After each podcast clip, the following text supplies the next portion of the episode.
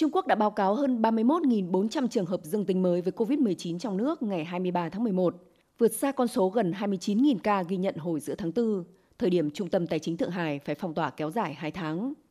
Ba tỉnh thành có số ca mắc nhiều nhất là Quảng Đông, Trùng Khánh và Bắc Kinh, lần lượt báo cáo gần 9.300, 7.900 và hơn 1.600 ca mắc mới. Thủ đô Bắc Kinh lại có thêm một trường hợp tử vong, đưa tổng số ca tử vong vì COVID-19 ở nước này trong đợt dịch mới lên 5 người, trong đó 4 người ở Bắc Kinh, một người ở Trùng Khánh. Số ca nhiễm tăng đột biến vào thời điểm quan trọng khi chính phủ Trung Quốc vừa ban hành cách tiếp cận mới để ngăn chặn COVID-19. Sau khi đưa ra 20 biện pháp tối ưu hóa phòng chống dịch không lâu, trong đó yêu cầu nới lỏng các hạn chế về xét nghiệm và di chuyển, nay hàng loạt địa phương nước này lại phải tái áp đặt các lệnh xét nghiệm hàng loạt và phong tỏa nhằm chặn đà lây lan của dịch bệnh. Nhiều thành phố một lần nữa phải tăng cường nỗ lực xét nghiệm và xây dựng các bệnh viện giã chiến để cách ly số ca mắc ngày càng gia tăng.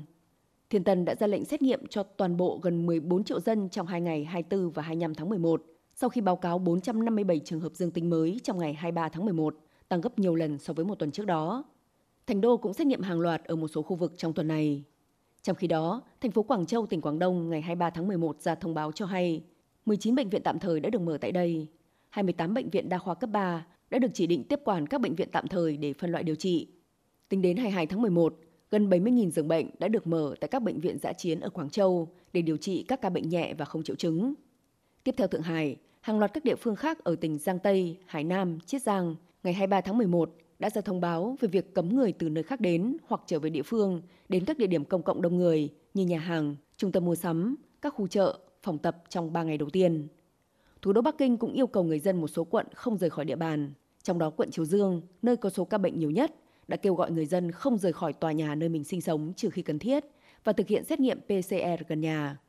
Người dân Bắc Kinh cũng phải có giấy xác nhận xét nghiệm âm tính với COVID-19 trong vòng 48 giờ mới được vào các tòa nhà công cộng và tham gia giao thông công cộng từ hôm nay 24 tháng 11. Mặc dù không có lệnh phong tỏa toàn thành phố nào được công bố, nhưng các hạn chế trên diện rộng đang làm gián đoạn các hoạt động kinh tế của Trung Quốc. Ngày 24 tháng 11, tờ Nhân dân Nhật báo, cơ quan ngôn luận của Đảng Cộng sản Trung Quốc, đã phải lần thứ 11 liên tiếp đăng bài bình luận, nhấn mạnh tình hình phòng chống dịch ở nước này vẫn phức tạp nghiêm trọng. Một số khu vực dịch lây lan với tốc độ chóng mặt. Bài báo yêu cầu phải thích ứng với đặc điểm lây truyền nhanh của virus, hành động khẩn trương để sớm hạn chế sự lây lan của dịch bệnh.